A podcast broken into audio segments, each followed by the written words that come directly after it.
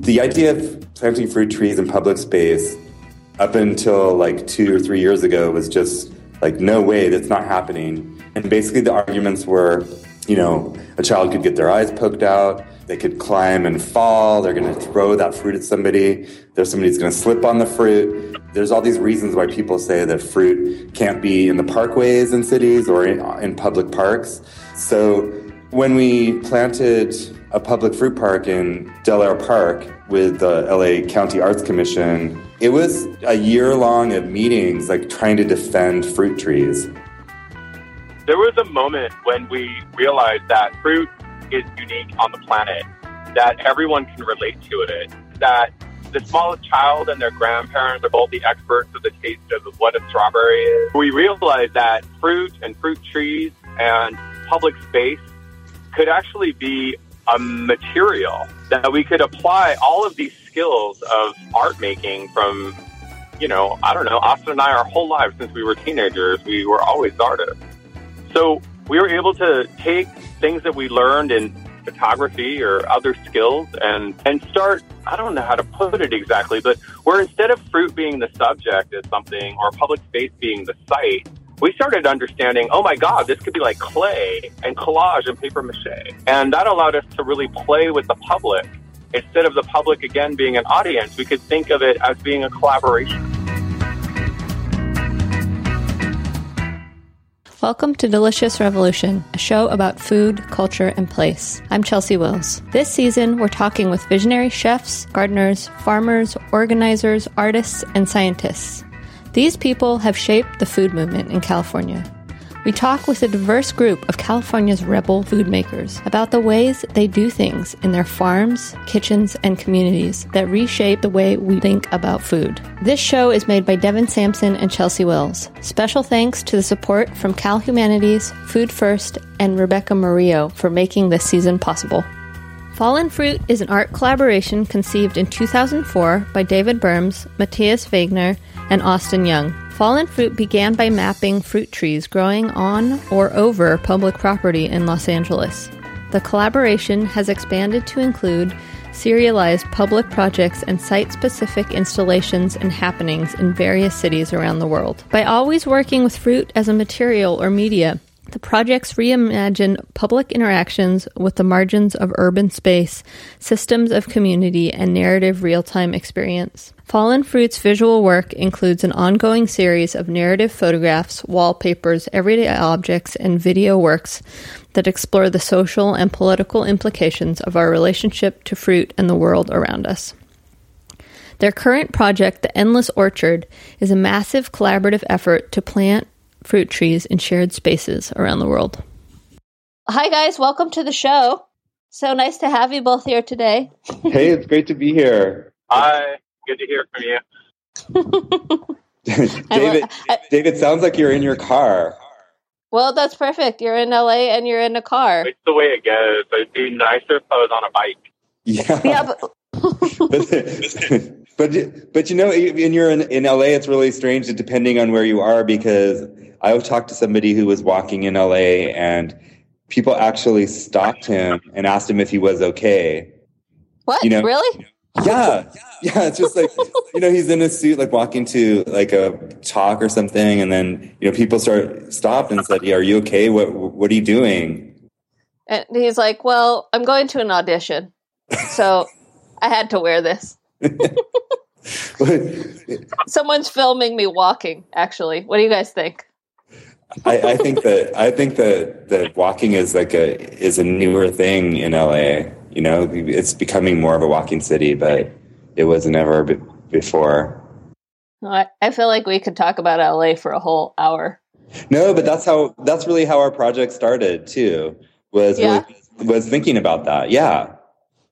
Well, why don't why don't you tell me? Your, so your project started, Fallen Fruit started what year? Fallen Fruit started in 2004, and okay. it was in response to a call for submissions or projects for a publication called the Journal of Aesthetics and Protest.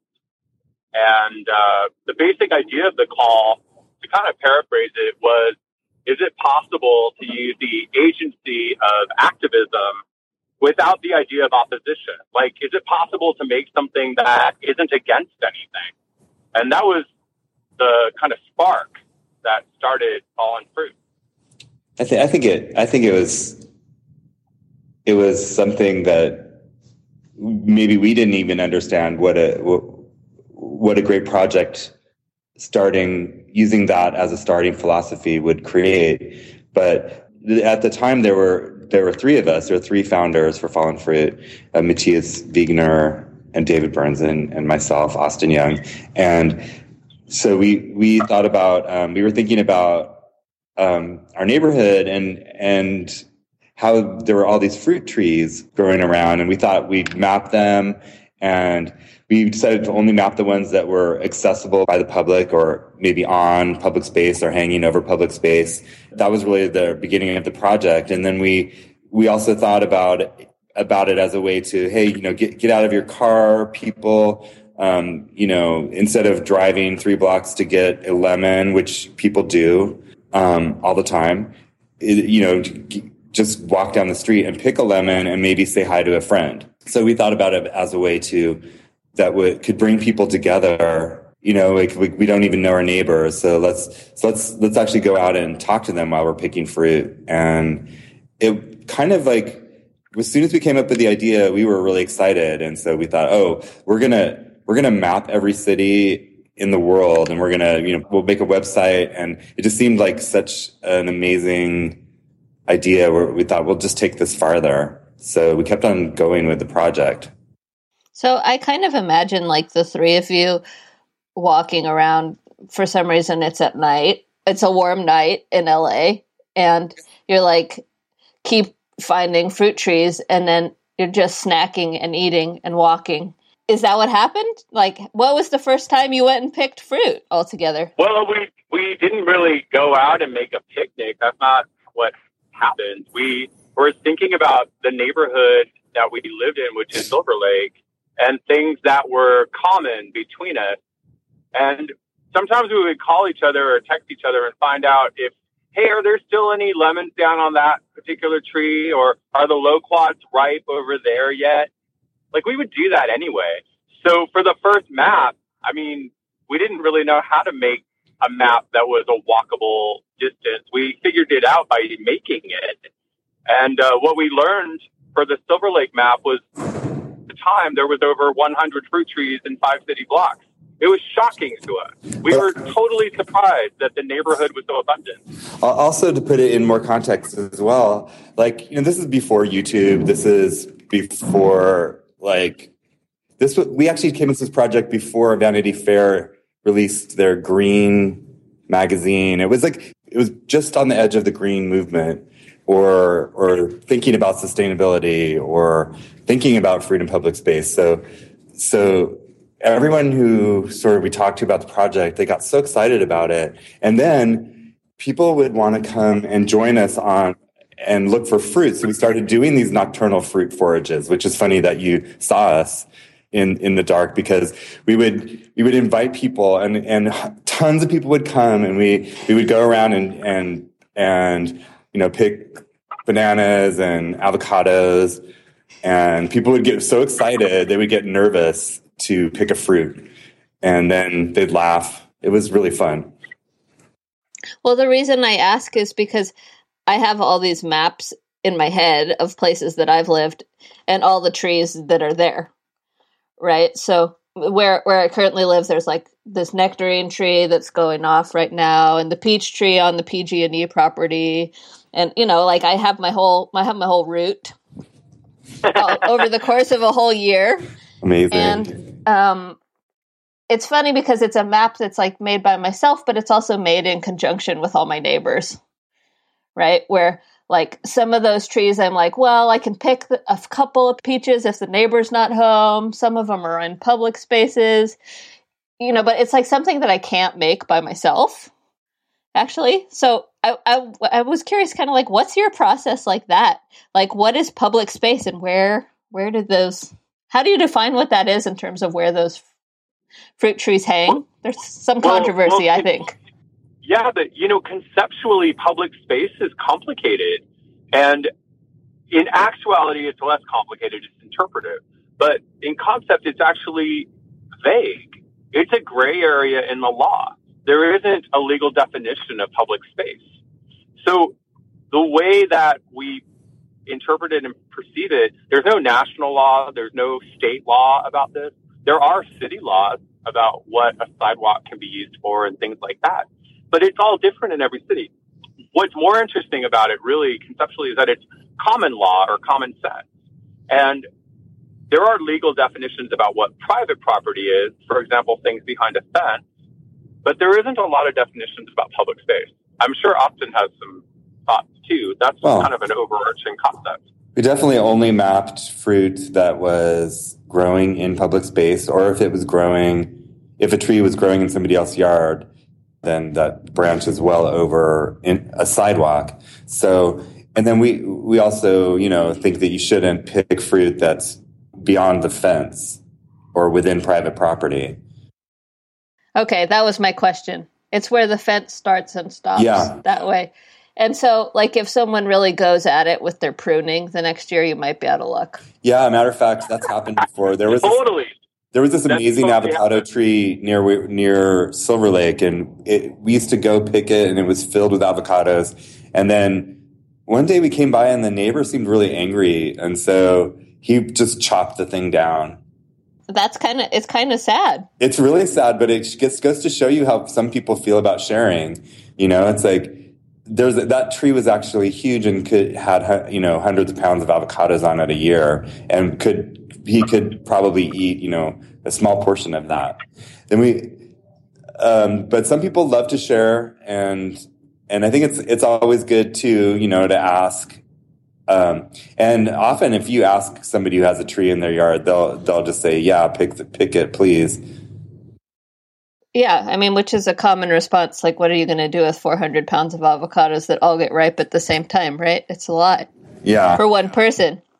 Um, so when I was preparing to talk to you guys, in one of the videos that you sent me, I, I think, Austin, it was you that said, you know, a, a fruit tree is not more dangerous than any other tree um, which like made me laugh for like the rest of the day, like uh, about this idea that like there's all these dangerous trees all all around, and especially like you know those those plum trees in the middle of summer can get really slippery. I know, I know. You can. I I just imagine like a fruit doctor or something who who goes around, you know, uh, helping people with fruit injuries.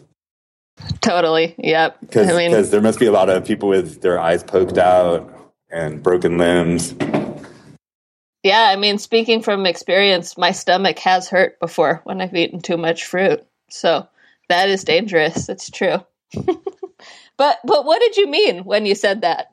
Well, I think I meant I literally meant that. I mean, when we when we've planted fruit, and you know, it used the idea of planting fruit trees in public space up until like two or three years ago was just like no way that's not happening um, and basically the arguments were you know a child could get their eyes poked out um, they could climb and fall. They're going to throw that fruit at somebody. There's somebody who's going to slip on the fruit. There's all, just all these fears that come. There's all these reasons why people say that fruit can't be in the parkways in cities or in, in public parks. So w- when we planted a public fruit park in Del Aire Park with the LA County Arts Commission in 2012. It was it was a year long of meetings like trying to defend fruit trees. So that's that's really where that statement came from. It was like I feel like you know tr- trying to stand up for a fruit tree all, all, the time and like a fruit tree's rights to exist in cities. It, and it, and it seems so strange because they're really beautiful and they they have beautiful flowers and they taste good and they just keep on giving. Um, so now in uh, Los Angeles, people are definitely more interested and excited about having fruit trees, and they've ch- recently changed the laws in the parkways where people can now plant fruit trees with a permit. So it's that sort of idea is changing slowly. Okay, so you guys started, you were making maps, or you made a map of your neighborhood, which was Silver Lake in Los Angeles.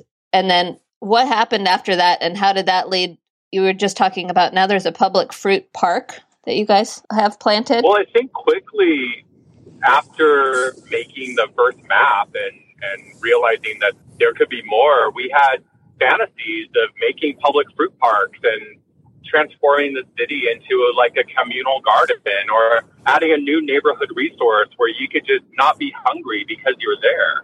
And in Southern California, you can do that so that a neighborhood is ever bearing, meaning every month of the year there can be something right. That's not hard to organize. And the journey to get to make a fruit park took the good part of 10 years. It was a lot of work and a lot of different projects that built a vocabulary or a lexicon of work that allowed, you know, the city and county to understand that this could be really a new idea for urban base. It took a long time. We visited a lot of places and mapped a lot of neighborhoods. It, yeah, and, and also, you know, also, also, we have a lot of public artworks that fit into the realm of social practice. So, we, so we the, we were doing the public fruit jams and fruit tree adoptions and all, all kinds of ways that we sort of activate people in this around this idea of sharing fruit. Now we've got new projects that we're doing, like lemonade stand, where we invite people to have a glass of lemonade if they will draw a self portrait on a lemon. So it's, it's like these kind of actions with the public that um, we're really excited about, and we, we continue to do those as well as artworks. So, one thing I think about is when you guys, you were both talking about this a little bit, but when you started in 2004, it was a pretty different world in terms of, well, definitely with technology, but but also in terms of like where the food movement was at. Yeah, right? People were just starting to. It was yeah, it was non-existent. You know, like the whole. It was it was an int- like we were really um, we definitely were on the forefront of that whole thing, and I think um, that's really why why Fallen Fruit also gained popularity as a as an artwork as a movement because we we got we would get interviews with NPR or different things like just the idea was exciting to people. I was going to say, you know, it goes back to the philosophy of fallen fruit that, you know, we're really passionate about the idea of sharing. You know, an urban experience is authentic and everyone has one and we share it whether we're conscious of it or unconscious. And then to consciously make a decision that you can create resources as a person that shares with other people you may never know. To us, it's a radical idea. The sense of sharing at this profound level that goes beyond you and your family and friends, that it goes into the future to people that you are guaranteed to never know. To us, that fundamentally is part of the core messaging of Fallen Fruit. Well, and so I guess I'm kind of interested in like, were you emerging artists at this time, kind of growing into your careers, and how has that kind of followed along with being part of a food movement? That's a great question. That's interesting. I don't know if we've ever exactly been at that.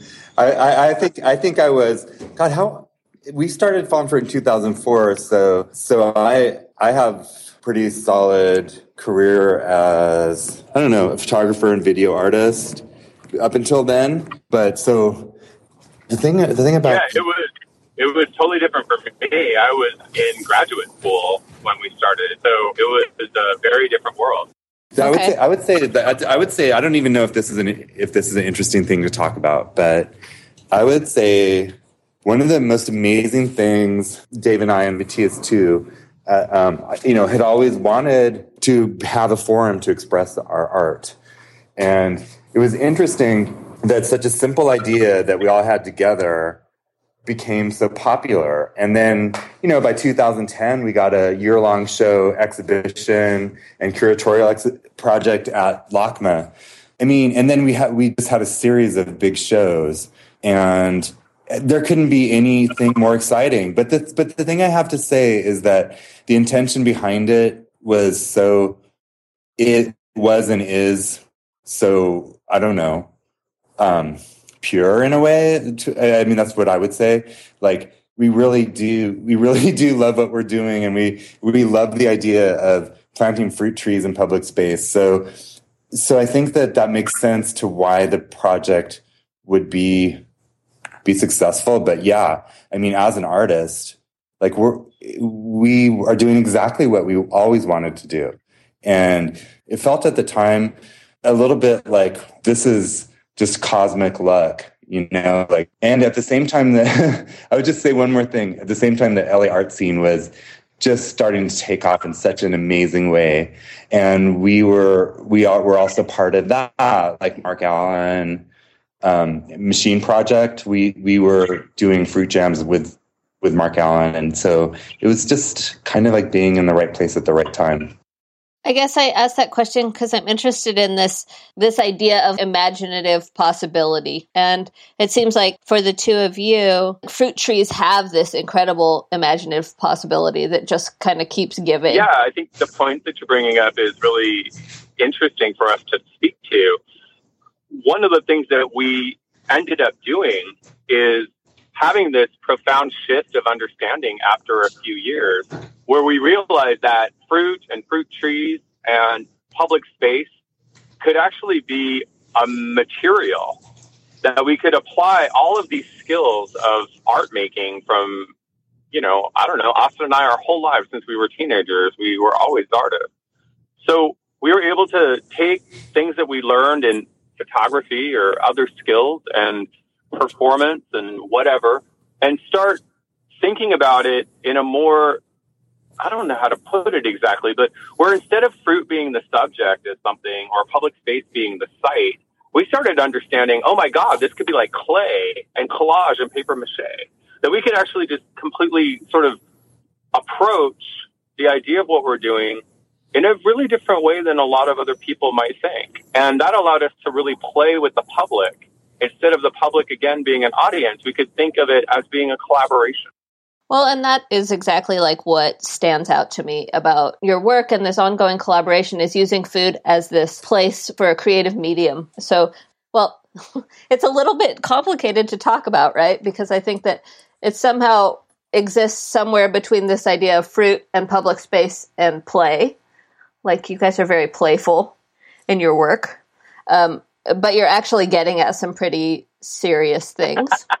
there was a moment when we realized that fruit is unique on the planet, that everyone can relate to it. And in its most primary, primary sort of primal form, it's always a gift.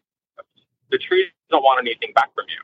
And in that way, we understood that the smallest child and their grandparents are both the experts of the taste of what a strawberry is or you know, we all eat the same bananas, regardless if we're rich or we're poor, or we come from one part of the world or another.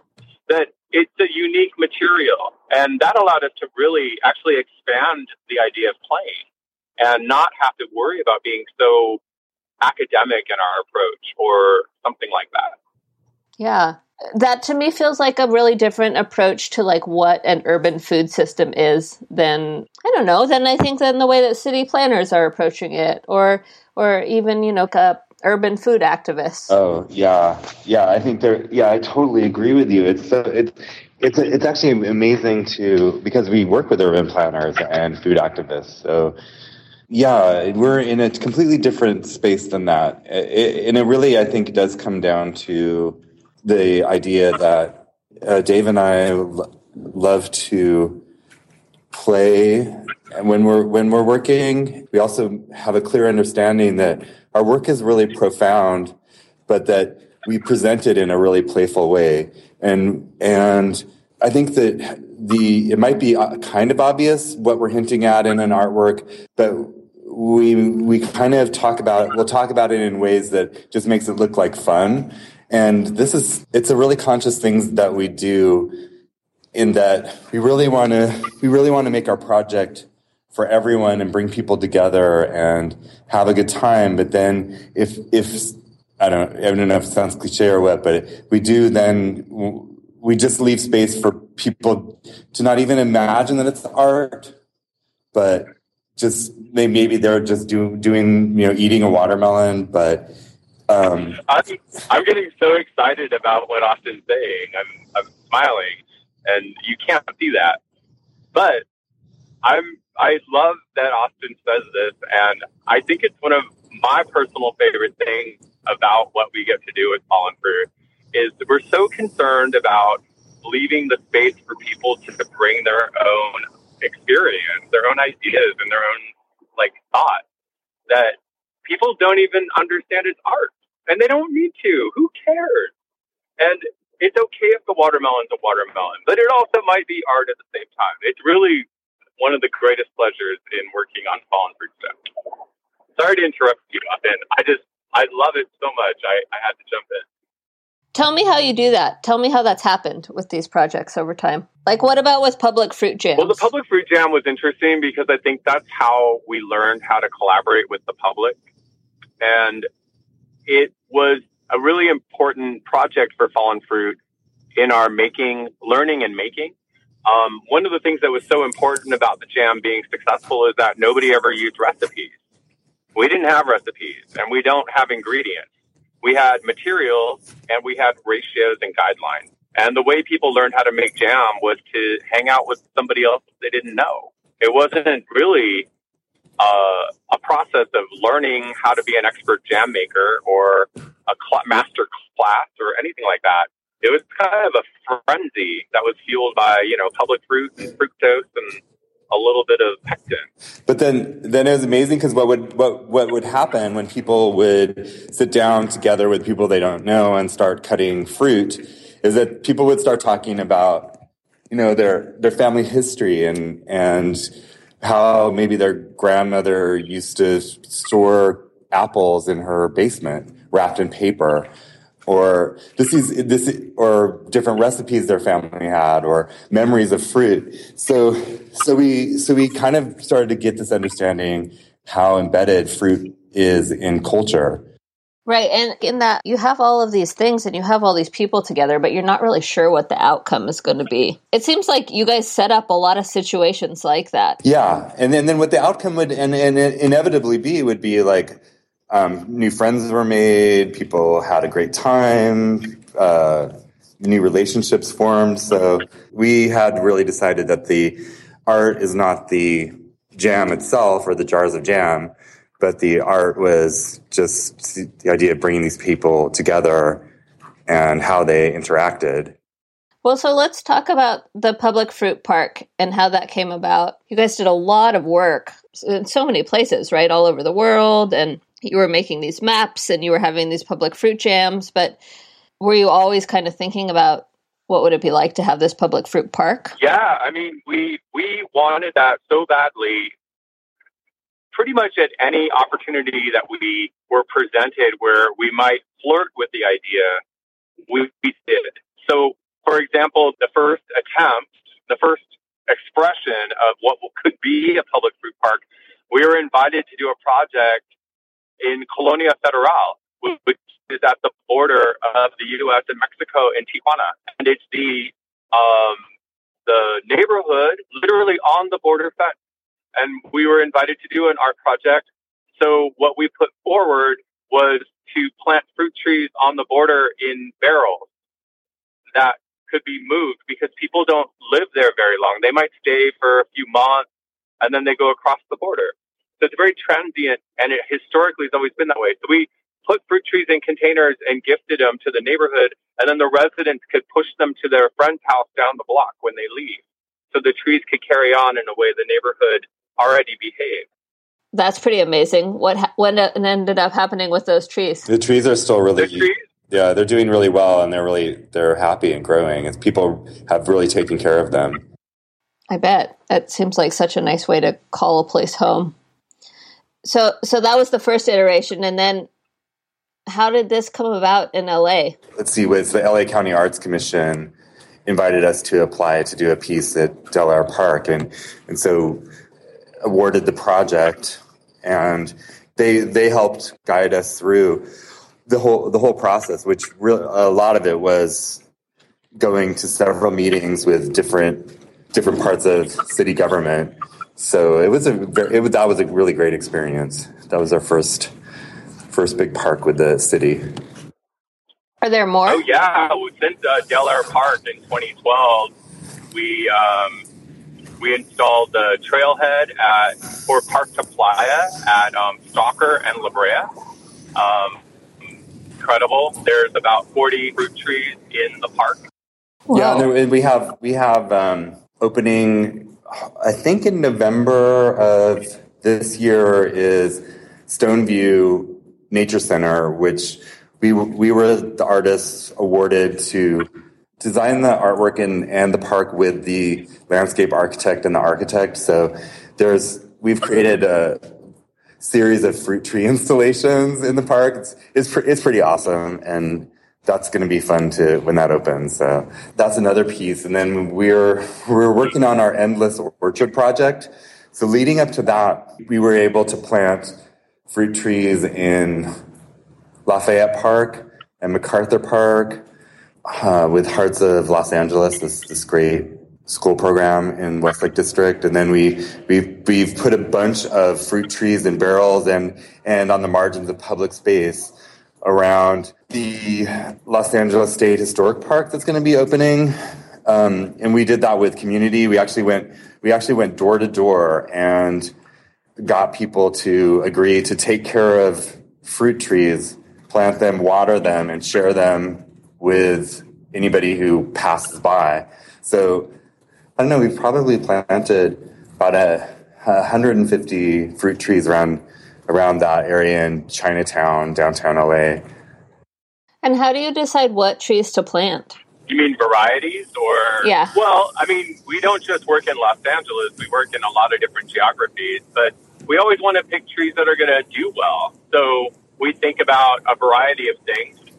You know, the quality of fruit is important to us, so we don't want to pick things that are going to not be as sweet as they could be, or maybe as drought tolerant for Southern California, or et cetera. Um, one of the things that people don't realize that we spend a lot of energy on is making sure that there's a really big variety so that things all don't get ripe at the same time. I mean, that's not interesting. That's an orchard. That's that's that's a commercial crop. What we're interested in is changing your experience of a place.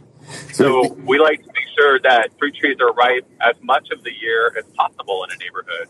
Uh, Right now, we're also we've gotten really excited about drought tolerant fruits. So we've been looking at propagating dragon fruit and tunas. We're thinking about maybe planting pineapple around, which is does really well in this climate. Um, they grow. They're small, but they grow. Um, so so we're we're kind of like thinking about how can we plant fruit trees that maybe don't need as much as much water and care. Yeah, pomegranates and, and, and of course figs. We're working we're working with these uh, more like what is it called? Water.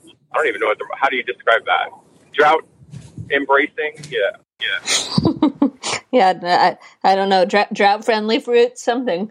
yeah, Um, yeah, something like that. Like things that just aren't really hard on our our infrastructure. We're we're really exploring that right now. Yeah, the, I love. I, we're loving the idea of, of desert fruits. Yeah. Well, so my grandpa was raised in Long Beach, and um, he grew up during the Depression, and he famously told this story of crawling through the orange orchards on his belly, like picking up oranges with his brothers so they would have enough food to eat.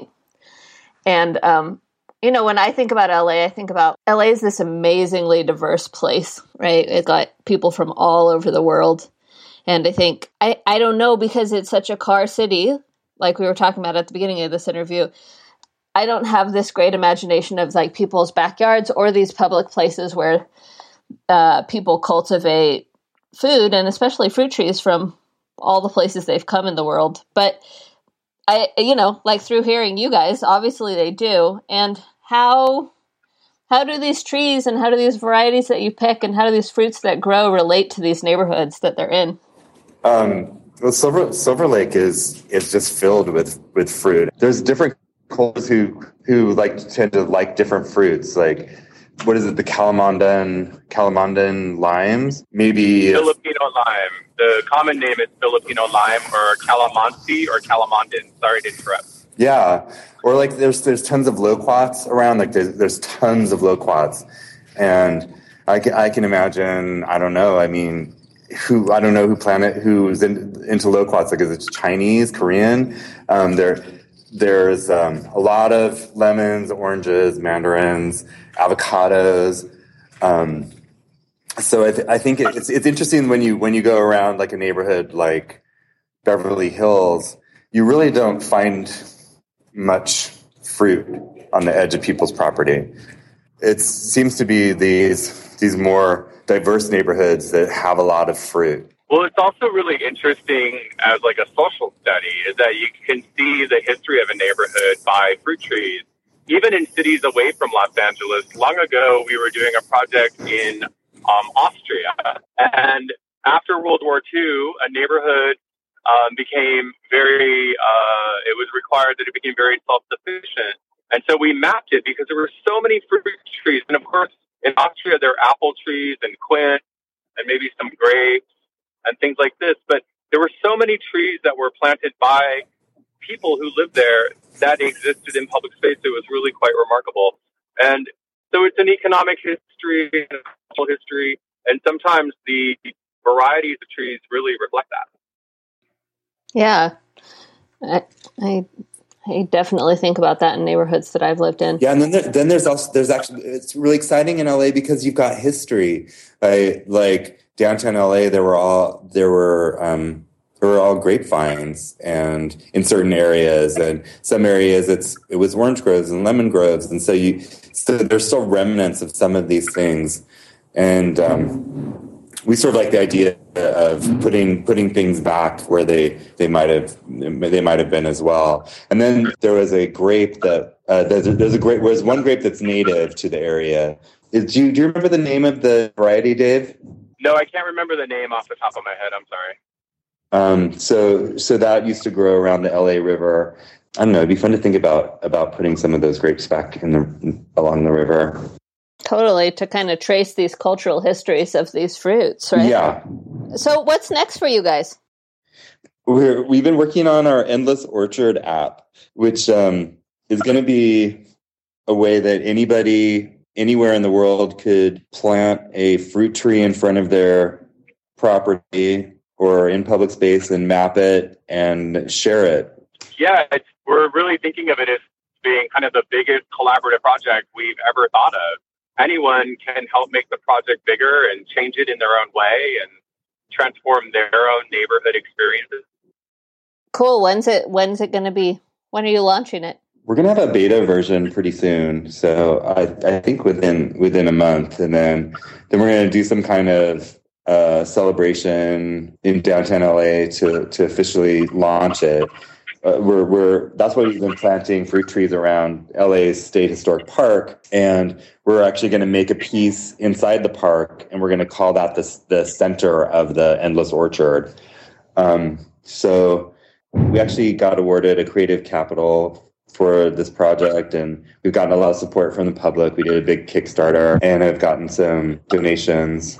Um, it's been it's been it's been a lot of fun. So we've been we've been planting reaching out to different communities, uh, planting barrels with fruit trees, planting fruit trees in the ground. It's it's been it's been um, sort of our focus for the last last year really strongly.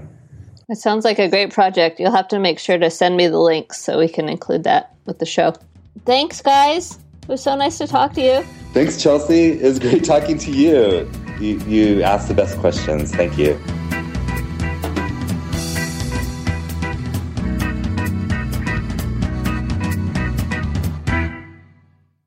Delicious Revolution is a show about food, culture, and place, made by Devin Sampson and me, Chelsea Wills. You can subscribe to Delicious Revolution on iTunes, SoundCloud, or any podcast app, and you can learn more at deliciousrevolutionshow.com. There we've got pictures and notes all about the interviews, and you can sign up for our monthly email. You can find us on Facebook and Twitter too. This season of Delicious Revolution was made possible with the support from California Humanities, a nonprofit partner of the National Endowment for the Humanities. Visit www.calhum.org. This season is a collaboration with Food First, And a special thanks to Rebecca Murillo, our intern.